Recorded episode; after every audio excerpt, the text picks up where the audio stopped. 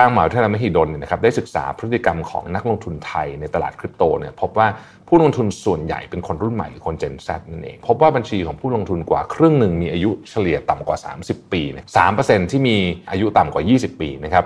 47%นะครับมีอายุประมาณ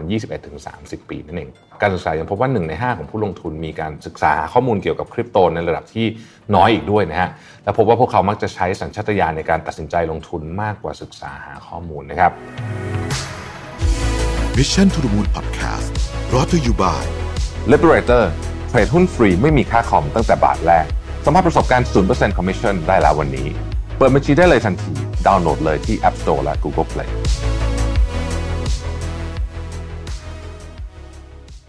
สวัสดีครับ ยินดีต้อนรับเข้าสู่ Mission to the Moon Podcast นะครับคุณอยู่กับประวิทยานุสาหะครับ Mission to the Moon EP นี้ได้รับการสนับสนุนโดย Origin นะครับ วันนี้เนี่ยจะมาชวนคุยเรื่องของการลงทุนนะฮะแต่ว่าคราวนี้จะชวนคุยในภาพใหญ่เลยนะครับว่าแต่ละเจเนอเรชันเนี่ยอยากลงทุนหรือว่านิยมลงทุนในเรื่องอะไรบ้างนะครับถ้าเป็นเจเนอเรชันใหม่ๆ เด็กๆ อาจจะพูดถึงคริปโตเคอเรนซีนะฮะแต่ถ้าเกิดถามคนรุ่นพ่อรุ่นแม่ว่านิยมลงทุนเรื่องอะไรเนี่ยนะครับคำตอบที่เคยได้ในวันนี้ก็อาจจะเปลี่ยนไปจากสมัยก่อนนะครับจริง ๆ เรื่องของช่วงอายุนี่น่าสนใจนะครับเพราะว่าช่วงอายุของแต่ละคนเนี่ยมีความจำเป็นมีภาระมีวิธีการสะสมความมั่งคั่งที่แตกต่างกันออกไปนะครับ อย่างตอนเราเพิ่งเรียนจบเนี่ยเราก็อาจจะใช้ไปกับเรื่องไลฟ์สไตล์เยอะหน่อยนะครับเป้าหมายการเก็บเงินก็อาจจะรอไว้สักหน่อยก็ได้นะครับพออายุเยอะหน่อยเนี่ยเราก็ต้องจะต้องเออเริ่มมีภาระอย่างอื่นขึ้นมานะครับอาจจะเป็นเรื่องของสุขภาพ เรื่องของการลงทุนในอสังหาริมทรัพย์นะฮะถ้าโตขึ้นมาอีกนิดนึงนะครับเรื่องของการเตรียมตัวเพื่อวัยเกษียณก็สำคัญมากนะครับ ประกอบกับแต่ในอายุแต่ละสมัยเนี่ยปัจจัยภายนอกนะครับสภาวะแวดล้อมทางเศรษฐกิจนะครับค่านิยมก็แตกต่างกันออกไปนะฮะวิกฤตเศรษฐกิจก็มีไม่เหมือนกันด้วยนะครับเพราะฉะนั้นเนี่ยคนที่เติบโตมาในช่วงเศรษฐกิจรุ่งเรืองกับคนที่เติบโตมาในช่วงวิกฤตเยอะๆแบบนี้เนี่ยก็จะมีวิธีการคิดเรื่องการลงทุนที่แตกต่างกันอย่างแน่นอนนะครับมีหลายประเด็นที่คนนิยมพูดในเรื่องของการลงทุน แต่ว่าวันนี้เนี่ยเราจะมาคุยกันในประเด็นที่เกี่ยวกับข้องกับการลงทุนและเจเนอเรชันนะครับซึ่งแน่นอนว่าอันนี้เป็นภาพรวมๆนะฮะ แต่ว่าแต่ละเจนแต่ละคนก็อาจจะมีความเฉพาะเจาะจงในแต่ละช่วงด้วยนะครับ เรามีสถิติที่น่าสนใจที่จะมาชวนคุยกันในวันนี้แบ่งเป็นประเภทของการลงทุนกันเลยนะฮะ อันแรกก็คือกองทุนรวมนะครับ เป็นการลงทุนยอดนิยมเลยนะครับ ในปีนี้เนี่ยสำนักงานกรตมีการใช้ Big Data เพื่อเจาะพฤติกรรมการลงทุนของกองทุนรวมนะฮะของแต่ละเจเนอเรชันว่าเป็นยังไงบ้างนะครับ ในด้านจำนวนผู้ลงทุนพบว่า Gen Y เนี่ยมีสัดส่วนมากที่สุดนะฮะคือ 36%ในการลงทุนกับกองทุนรวมนะครับรองมาคือ Gen X นะฮะใกล้เคียงกันที่ 35%นะครับแล้วก็ตามด้วย Baby Boomer ที่ 24%นะครับส่วนในด้านมูลค่าของการลงทุนเนี่ยพบว่ากว่าครึ่งหนึ่งของมูลค่าเงินลงทุนเนี่ยเป็นของ Baby Boomer ซึ่งก็ไม่น่าแปลกใจเท่าไหร่นะครับเพราะว่ากลุ่มคนกลุ่มนี้เนี่ยเป็นกลุ่มคนที่มีเงินทุนสะสมสูงกว่าเจเนอเรชันอื่นๆนะครับ แต่ในอนาคตเนี่ยผู้เล่นสำคัญของตลาดกองทุนรวมแน่นอนว่า Gen X และ Gen Y เนี่ยน่าจับตามองมาก ๆ เพราะว่ากลุ่มคนกลุ่มนี้ก็จะสะสมเงินทุนได้มากขึ้นนะครับเมื่ออายุเพิ่มขึ้นนะครับเพราะฉะนั้นเนี่ยมูลค่าการลงทุนเนี่ยนะครับก็จะเพิ่มตามไปด้วยนะครับสินทรัพย์ตัวที่ 2 คือหุ้นในตลาดหลักทรัพย์นะฮะถ้าพูดถึงตลาดหุ้นเนี่ยเราก็ได้ข้อมูลมาจากเว็บไซต์ e-finance ไทยนะครับพบว่านักลงทุน Gen Y เนี่ยครองสัดส่วน การลงทุนในตลาดหุ้นมากที่สุดนะครับประมาณ 51%เลยทีเดียวนะครับของบัญชีทั้งหมดนะครับรองลงมาก็เป็น Gen X นะครับตามด้วย Baby Boomer แล้วก็ Post War Generation นะฮะและรังท้ายด้วย Gen 4นะครับขณะที่กลุ่มนักลงทุนที่เทรดหุ้นเฉลี่ยต่อวันมากที่สุดเนี่ยคือ Gen X นะครับซึ่งมีมูลค่าการซื้อขายเฉลี่ยสูงเกือบ 17,000 ล้านบาทต่อวันนะฮะหรือคิดเป็น 39%ของวอลุ่มโดยรวมๆทั้งหมดนะฮะรองลงมาได้แต่ Baby Boomer แล้วก็ Post War Generation ตามด้วย Gen Y แล้วก็ Gen Z นะครับ จะเห็นว่าทั้งตลาดหุ้นกองทุนเนี่ยได้รับความสนใจจาก Gen Y เป็นพิเศษนะครับ เว็บไซต์ Investopedia วิเคราะห์พฤติกรรมนี้ไว้ว่า เพราะคนเจนนี้เนี่ยได้รับผลกระทบจากเศรษฐกิจมากที่สุดนะฮะตั้งแต่เรื่องปัญหาค่าแรงต่ำนะครับเรื่อง recession ในปี 2008 นะครับ โควิด -19 นะฮะรวมถึงผลกระทบจากสงครามในปัจจุบันอีกนะครับก็เรียกว่าตั้งแต่ทำงานจบมาเนี่ยเจอวิกฤตตลอดเลยนะฮะด้วยการที่ต้องเผชิญกับวิกฤตการณ์ตลอดแบบนี้เนี่ยเจนนี้หลายคนก็ใช้เงินเดือนชนเดือนเป็นเรื่องปกตินะครับทำให้การมีอิสรภาพทางการเงินเนี่ยเป็นเป้าหมายสูงสุดที่คนเจนนี้ใฝ่ฝัน แต่จะให้เก็บออมอย่างเดียวแบบคนรุ่นปู่ย่าตายายก็คงจะเป็นไปไม่ได้ต่อไปเพราะสมัยก่อนเนี่ยดอกเบี้ย10%นะฮะ ตอนนี้ดอกเบี้ยมันต่ำนะครับถึงแม้จะสูงขึ้นเล็กน้อยแต่ก็ยังต่ำอยู่ดีนะฮะเพราะฉะนั้นการลงทุนเพื่อเพิ่มมูลค่าเงิน จึงเป็นตัวเลือกที่ได้รับความสนใจนะครับตัวต่อไปก็เป็นคริปโตเคอเรนซีนะครับซึ่งแน่นอนครับเป็นเรื่องที่ฮอตฮิตนะฮะในช่วงหลายปีที่ผ่านมานะครับเราก็ต้องบอกว่าช่วงนี้ตลาดอาจจะอาจจะทรงๆแย่สุดๆหน่อยนะฮะแต่ว่าก็ยังมีความคึกคักอยู่มากเลยพอสมควรนะครับถ้าใครที่ติดตามอยู่ในแวดวงนี้ก็จะพบว่า ประเทศไทยเนี่ยเป็นหนึ่งในประเทศที่คึกคักมากนะครับในการถือครองคริปโตเคอเรนซีนะฮะเราไปดูข้อมูลที่น่าสนใจกันบ้างนะครับ จากสถิติดิจิทัล 2022 Global Overview Report เนี่ยประเมินว่าคนไทยเนี่ยที่ใช้อินเทอร์เน็ตอายุระหว่าง 16-64%เนี่ย20%ของคนที่ใช้อินเทอร์เน็ตเนี่ยนะครับถือครองคริปโตเคอเรนซีอยู่ซึ่งมากเป็นอันดับหนึ่งของโลกถ้ามองในสัดส่วนแบบนี้นะฮะคืออายุ 16-64 ที่เข้าถึงอินเทอร์เน็ตนะครับ 20%เนี่ยถือครองคริปโตอยู่นะครับ จากสถิติของ Statista Digital Economy Compass 2022 ที่ประเมินว่าคนไทยเนี่ยถือครองคริปโต 4 ล้านคนนะครับในขณะที่คนไทยเนี่ยมี NFT มากถึง 5.65 ล้านคนเลยทีเดียวนะครับ สถิติจาก Triple A Cryptocurrency Around the World ก็ประเมินว่าคนไทยเนี่ยถือครองคริปโตอยู่ที่ประมาณ3ล้าน6แสนคนนะครับ ซึ่งดูตัวเลขแล้วก็น่าตกใจเหมือนกันนะฮะ เพราะแม้ว่าตัวเลขนี้จะไม่ค่อยแน่ชัดนะครับ เพราะว่าด้วยธรรมชาติของคริปโตเนี่ยเราไม่สามารถรู้ว่า wallet ไหนในคนชาติใดถือได้นะครับ อันนี้ก็จะเป็นข้อมูลที่มีการประมาณการพอสมควร แต่สถิติที่น่าสนใจกว่าคือว่าทางมหาวิทยาลัยมหิดลเนี่ยนะครับได้ศึกษาพฤติกรรมของนักลงทุนไทยในตลาดคริปโตเนี่ยพบว่าผู้ลงทุนส่วนใหญ่เป็นคนรุ่นใหม่หรือคน Gen Z นั่นเองนะครับ สำนักข่าวไทยรัฐออนไลน์ รายงานว่าผลสำรวจจากมหาวิทยาลัยมหิดล พบว่าบัญชีของผู้ลงทุนกว่าครึ่งหนึ่งมีอายุเฉลี่ยต่ำกว่า 30 ปีนะครับโดยในจำนวนนี้เนี่ยแบ่งเป็น 3%ที่มีเรียกว่าเป็นเยาวชนเลยนะฮะอายุต่ำกว่า 20 ปีนะครับแล้วก็อีก 47%นะครับมีอายุประมาณ 21-30 ปีนั่นเอง นอกจากนี้ยังพบว่าผู้ลงทุนส่วนมากเนี่ยอนอกจากจะอายุน้อยแล้วเนี่ยนะครับการศึกษายังพบว่า 1 ใน 5 ของผู้ลงทุนมีการศึกษาข้อมูลเกี่ยวกับคริปโตในระดับที่น้อยอีกด้วยนะฮะและพบว่าพวกเขามักจะใช้สัญชาตญาณในการตัดสินใจลงทุนมากกว่าศึกษาหาข้อมูลนะครับส่วนรายงานพฤติกรรมการลงทุนในบิตคอยน์ก็พบว่าผู้ลงทุนที่ศึกษาความเสี่ยงและผลตอบแทนอย่างละเอียดเนี่ยก่อนลงทุนมีเพียง 25%เท่านั้นนะครับ 20%ศึกษาค่อนข้างน้อยและ 6%ไม่ศึกษาเลยนะฮะ ลสำรวจของกรตก็พบว่านักลงทุนส่วนใหญ่ มีการใช้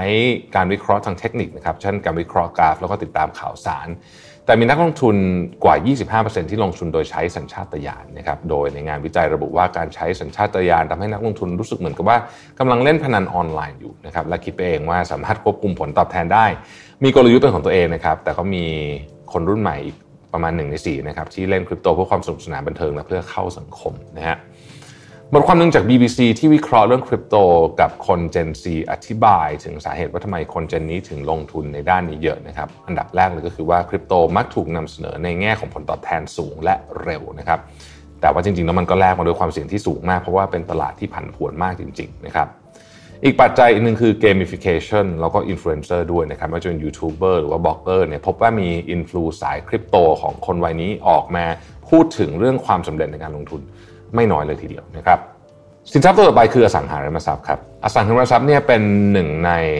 ทรัพย์สินที่คนทุกเจนเนี่ยให้ความสนใจในการลงทุนนะครับแต่ว่าแต่ละเจเนอเรชันเนี่ยก็จะมีความสนใจในอสังหาริมทรัพย์ที่แตกต่างกันออกไปนะครับเว็บไซต์ชื่อดังอย่าง Living Insider นะฮะได้ให้ข้อมูลไว้ว่าคนเจนเบบี้บูมเมอร์เนี่ยที่มีเงินลงทุนสะสมสูงกว่าคนเจเนอเรชันอื่นเนี่ยมักจะลงทุนในอสังหาริมทรัพย์ระดับ high-end นะครับเพราะนอกจากจะเป็นมรดกให้กับลูกหลานได้แล้วเนี่ยนะฮะ ยังเป็นการเสริมบารมีเป็นสัญลักษณ์แห่งความสำเร็จอีกด้วยนะครับสำหรับคน Gen X เนี่ยให้ความสำคัญกับความมั่นคงนะครับจึงสนใจลงทุนในอสังหาริมทรัพย์ที่ให้กำไรในระยะยาว เช่นคอนโดที่อยู่ติดกับรถไฟฟ้านะครับหรือว่าอยู่บนทำเลที่ดีนะครับมีสิ่งอำนวยความสะดวกครบครัน เพื่อสร้างกำไรได้ในระยะยาวไม่ว่าจะเป็นการขายเก็งกำไรหรือว่าปล่อยเช่านะครับเป็นต้นนะฮะ กลุ่มคน Gen Y นะครับกลุ่มคนกลุ่มนี้มีความเป็นตัวของตัวเองสูงนะครับจึงเน้นลงทุนอสังหาริมทรัพย์ที่เกี่ยวข้องกับไลฟ์สไตล์เป็นหลักนะครับส่วนกลุ่มคน Gen Z นะครับส่วนใหญ่จะเป็นการซื้อเพื่ออยู่ตอนเรียนนะครับแล้วก็ปล่อยเช่าหลังเรียนจบนะฮะหรือว่าเป็นช่วงที่ทำงานใหม่ๆนะครับไม่ว่าจะเป็นยุคสมัยไหนก็ตามเนี่ยการลงทุนในอสังหาริมทรัพย์ก็เป็นตัวเลือกที่น่าสนใจสำหรับคนทุกช่วงวัยนะครับเพราะว่าเป็นสินทรัพย์ที่จับต้องได้นะครับแล้วก็ ไม่ได้ถูก disrupt ง่ายๆ ความผันผวนก็ไม่เยอะนะครับหลายๆ พื้นที่ก็มีมูลค่าเพิ่มอย่างต่อเนื่องอีกด้วยนะครับแน่นอนนะฮะว่ามีค่าเสริมการการเวลา แต่ว่าอสังหาริมทรัพย์เนี่ยก็เป็นสินทรัพย์ที่สามารถพัฒนาแล้วก็ปรับปรุงเพื่อเพิ่มมูลค่าได้เสมอๆนะครับจริงๆ แล้วเนี่ยไม่ว่าจะลงทุนด้านใดเนี่ยเราควรศึกษาให้ดีก่อน แล้วก็สำรวจความพร้อมของตัวเองก่อนลงทุนเสมอนะครับยิ่งในสถานการณ์ปัจจุบันเนี่ยนะครับต้องระมัดระวังให้มากเลยเพราะว่าตลาดผันผวนสูงจริง ๆ นะครับ ทศวรรษหลังๆมันเนี่ยมนุษย์เราเผชิญกับสิ่งที่เราเรียกว่าวูกาเวิร์นะครับในโลกของวูกาซึ่งตัว V เนี่ยย่อมาจาก volatility นะฮะหรือว่าความผันผวนนะครับตัว U ก็ย่อมาจาก uncertainty หรือว่าความไม่แน่นอนนะครับตัว C นี่ย่อมาจาก complexity หรือว่าความซับซ้อนนะครับแล้วก็ตัว A มาจาก ambiguity หรือว่าความคลุมเครือนั่นเอง พูดง่ายๆคือว่ามันกำลังอธิบายโลกที่ผันผวนสูง เกิดการเปลี่ยนแปลงได้ตลอดเวลานะครับอะไรที่เคยจริงวันนี้ก็ไม่จริงแล้วนะฮะการเกิด disruption กลายเป็นเรื่องที่พบเห็นได้บ่อยมากๆ บริษัทต่างๆ ต้องปรับตัวอย่างมากเลยนะครับวันหนึ่งเคยใหญ่โตในตลาดอีกวันนึงอาจจะหายไปเลยก็ได้นะครับพราะในยุคที่อะไรเกิดเกิดขึ้นได้ตลอดเวลาเนี่ยบางทีเนี่ยสิ่งที่เราเคยขายได้ดีเนี่ยมันไม่เป็นที่ต้องการของตลาดแล้ว นะครับกรณีศึกษามีเยอะแยะมากมายไก่กองจนนับแทบไม่ทันเลยนะว่ามีกรณีศึกษาอะไรบ้างนะครับเราจะเห็นแบรนด์ใหญ่ๆที่สูญเสียการส่วนแบ่งการตลาดไป เพราะว่าปรับตัวไม่ทันเนี่ยมากมายเลยนะครับผมคงไม่ต้องยกเคสกรณีนี้นะเพราะว่ามีเคสให้อ่านเยอะมากนะฮะแล้วส่วนนักลงทุนล่ะสิ่งนี้หมายความว่าอะไรนะครับมันหมายถึงว่าเราต้องติดตามข่าวสารอย่างใกล้ชิดกว่าเดิมนะครับแล้วก็ต้องประเมินสถานการณ์ตามความเป็นจริงในชุดความรู้ที่เรามีณวันนี้ไม่ใช่ชุดความรู้ของเก่าด้วยนะครับ อย่างปีนี้เนี่ยก็เป็นปีหนึ่งที่ต้องติดตามข่าวอย่างใกล้ชิดเลยนะครับเพราะว่าเรามีหลายเรื่องนะฮะเศรษฐกิจไทยก็เพิ่งจะฟื้นจากโควิด -19 นะฮะยังฟื้นได้ไม่ค่อยดีเท่าไหร่เลยนะครับ ก็มาเจอกับผลกระทบจากสงครามรัสเซียยูเครนนะครับที่ส่งผลกระทบต่อราคาน้ำมัน ราคาปุ๋ย ราคาวัตถุดิบต่างๆนะครับ เรื่องของเงินเฟ้อนะครับที่ยังคงสูงอยู่นะครับแล้วก็นโยบายการเงินที่ยังมีความผันผวนมากๆนะครับเรื่องดอกเบี้ยเองเนี่ยก็เป็นเรื่องที่ต้องจับตามองนะครับเรื่องเชิงภูมิรัฐศาสตร์เองซึ่งเกี่ยวข้องกับประเทศไทยอาจจะเป็นทางอ้อมหน่อยนะฮะแต่ก็เกี่ยวข้องอยู่ดีนะครับเท่านั้นไม่พอนะครับเศรษฐกิจไทยยังต้องเผชิญกับเรื่องปัญหานี้ครัวเรือนที่สูงเกือบ 90%ของ GDP นะครับซึ่งเป็นเรื่องที่น่าเป็นห่วงมากเพราะว่าสูงที่สุดใน emerging market แล้วก็สูงที่สุดในรอบ 16 ปีนะครับแม้ว่าจะปรับตัวมาลงมาเล็กน้อยแล้วก่อนหน้านี้นะครับแต่ก็ยังถือว่าสูงมากๆอีกนะฮะ ปัจจัยต่างๆ เหล่านี้เนี่ยส่งผลให้ความเสี่ยงในการลงทุนเพิ่มขึ้น เราจะเห็นข่าวหุ้นนะฮะกองทุนคริปโตที่ผันผวนกันเป็นว่าเล่นนะครับมีทั้งปิดทั้งเจ๊งอะไรกันไปเต็มไปหมดเลยนะฮะดังนั้นด้วยสถานการณ์แบบนี้เนี่ยต้องใช้ความระมัดระวังเป็นพิเศษนะครับหรือว่าเราอาจจะลองศึกษาการลงทุนในรูปแบบอื่นๆดูก็ได้นะฮะอย่างวันนี้เนี่ยเราจะมาชวนทำความรู้จักกับ EEC นะครับซึ่ง EEC เนี่ยผมว่าทุกคนได้ยินบ่อยมากเพราะว่าอ่านข่าวกันตลอดเวลานะครับ ชื่อเต็มๆของ EEC เนี่ยนะครับก็คือโครงการเขตพัฒนาพิเศษภาคตะวันออกนะครับเป็นโครงการพัฒนาพื้นที่ชายฝั่งทะเลภาคตะวันออกนะฮะซึ่งเป็นที่รู้จักกันกว่า 30 ปีในชื่อ Eastern Seaboard นะครับโดยโครงการนี้เนี่ยมุ่งเน้นไปที่ 3 จังหวัดได้แก่ระยองชลบุรีแล้วก็ฉะเชิงเทรานะครับ ถ้าใครนึกแผนที่ก็จะพอนึกออกนะว่ามันเป็นประตูสำคัญสู่เอเชียตะวันออกเฉียงใต้นะครับและเอเชียแปซิฟิกนะครับซึ่งโครงการนี้เนี่ยมีมูลค่าการลงทุนจากทั้งภาครัฐและเอกชนเนี่ยสูงถึง 1.7 ล้านล้านบาทเลยนะครับสำหรับช่วง 5 ปีแรก มีการตั้งใจนะจะมุ่งพัฒนาด้านต่างๆนะครับตั้งแต่โครงสร้างพื้นฐานไม่ว่าจะเป็นสนามบินนะครับทางหลวงพิเศษ รถไฟรางคู่ รถไฟความเร็วสูงท่าเรือนะครับ ใน EEC เนี่ยมี 12 อุตสาหกรรมเป้าหมายนะฮะ การท่องเที่ยว การพัฒนาเมือง ครอบคลุมไปถึงการศึกษา สุขภาพ และสิ่งแวดล้อมของคนในพื้นที่นะครับ การพัฒนาสนามบินนานาชาติอู่ตะเภา หรือการพัฒนาท่าเรือมาตาพุทธที่เราได้ยินบ่อยๆ ก็อยู่ในรถแมพของ EEC นี่แหละครับ ในปี 2565 เนี่ย แค่เฉพาะ 6 เดือนแรกก็มีการลงทุนจำนวนมากจากต่างชาตินะครับ เม็ดเงินลงทุนในไทยทั้งหมดเนี่ย 69,000 ล้านบาทนะ foreign direct investment เนี่ยไปอยู่ที่ EEC ประมาณ 30,000 ล้าน หรือคิดเป็น 42%ของเม็ดเงินลงทุนทั้งหมดเลยนะครับโดยประเทศที่มาลงทุนมากที่สุดได้แก่ญี่ปุ่น สิงคโปร์และสหรัฐอเมริกาตามลำดับ ส่วนอุตสาหกรรมที่นิยมลงทุนสูงสุดได้แก่อุตสาหกรรมเครื่องใช้ไฟฟ้าและอิเล็กทรอนิกส์อุตสาหกรรมยานยนต์และชิ้นส่วน ตามด้วยอุตสาหกรรมปิโตรเคมีนะครับด้วยโอกาสและศักยภาพ เศรษฐกิจมากมายที่มาพร้อมกับ EEC ทำให้คาดการณ์ว่าประชากรในพื้นที่ 3 จังหวัดนี้จะเพิ่มขึ้นเป็นจำนวนมากนะครับจาก 3.7 ล้านคนในปัจจุบันเป็น 6.3 ล้านคนภายในปี 2580นอกจากความเจริญและโอกาสทางเศรษฐกิจที่จะเพิ่มขึ้นแล้ว ความต้องการในการจ้างงานก็จะเพิ่มขึ้นด้วยนะครับ มีการคาดการณ์ว่าในปี 2562 ถึง 2566 เนี่ย จะมีความต้องการจ้างงานในพื้นที่ EEC เกือบ 480,000 ตำแหน่ง ยังมีการคาดการณ์ด้วยว่าจากเศรษฐกิจที่เติบโตเนี่ยในปี 2570 คนไทยจะมีรายได้เฉลี่ย 350,000 บาทต่อคนต่อปีนะครับ ส่วนคนไทยในพื้นที่ EEC เนี่ยอาจจะสูงถึง 1 ล้านบาทต่อคนต่อปีนะครับ และด้วยรถแมพอันนี้เนี่ยประเทศไทยจะกลายเป็นประเทศพัฒนาแล้วในปี 2572 นะครับ ทาง Origin ผู้สนับสนุนของเราเนี่ยมองว่า EEC จะเป็นทำเลทองของนักลงทุนในอีกไม่ช้านะครับ จึงเกิดสิ่งที่เรียกว่า Origin IP Program ขึ้นมานั่นเองนะฮะ IP Program หรือว่า Investment Property Program เป็นโปรแกรมการลงทุนแบบใหม่บนพื้นที่ EEC จาก Origin นะครับให้เราลงทุนได้อย่างสบายใจ ความเสี่ยงต่ำและรับผลตอบแทนต่อเนื่อง 5-9%ต่อปีนานถึง 20 ปี โดยคอนเซปต์ของโครงการนี้คือ investment x leisure นะครับทำให้เราเป็นเจ้าของไลฟ์สไตล์ที่ใฝ่ฝันนะฮะพร้อมรับเงินปันผลยาวๆ ไปเลย 20 ปีนะครับซึ่งก็คือการที่เราลงทุนกับคอนโดหลากหลายสไตล์ ใจกลางพื้นที่ EEC กับ Origin นั่นเองนะครับแล้วก็รับผลตอบแทนจากการปล่อยเช่าครับแล้วโครงการ IP โปรแกรมต่างจากการซื้อคอนโด เพื่อปล่อยเช่าธรรมดาธรรมดาอย่างไรนะฮะความพิเศษมันอยู่ตรงนี้ครับ ปกติเนี่ยเวลาเราปล่อยเช่าคอนโด เราต้องยอมรับว่าจะมีข้อเสียหลายประการนะครับ เช่น ช่วงที่เราไม่มีรายได้นะฮะหาผู้เช่าไม่ได้ ช่วงปรับปรุงห้อง ช่วงที่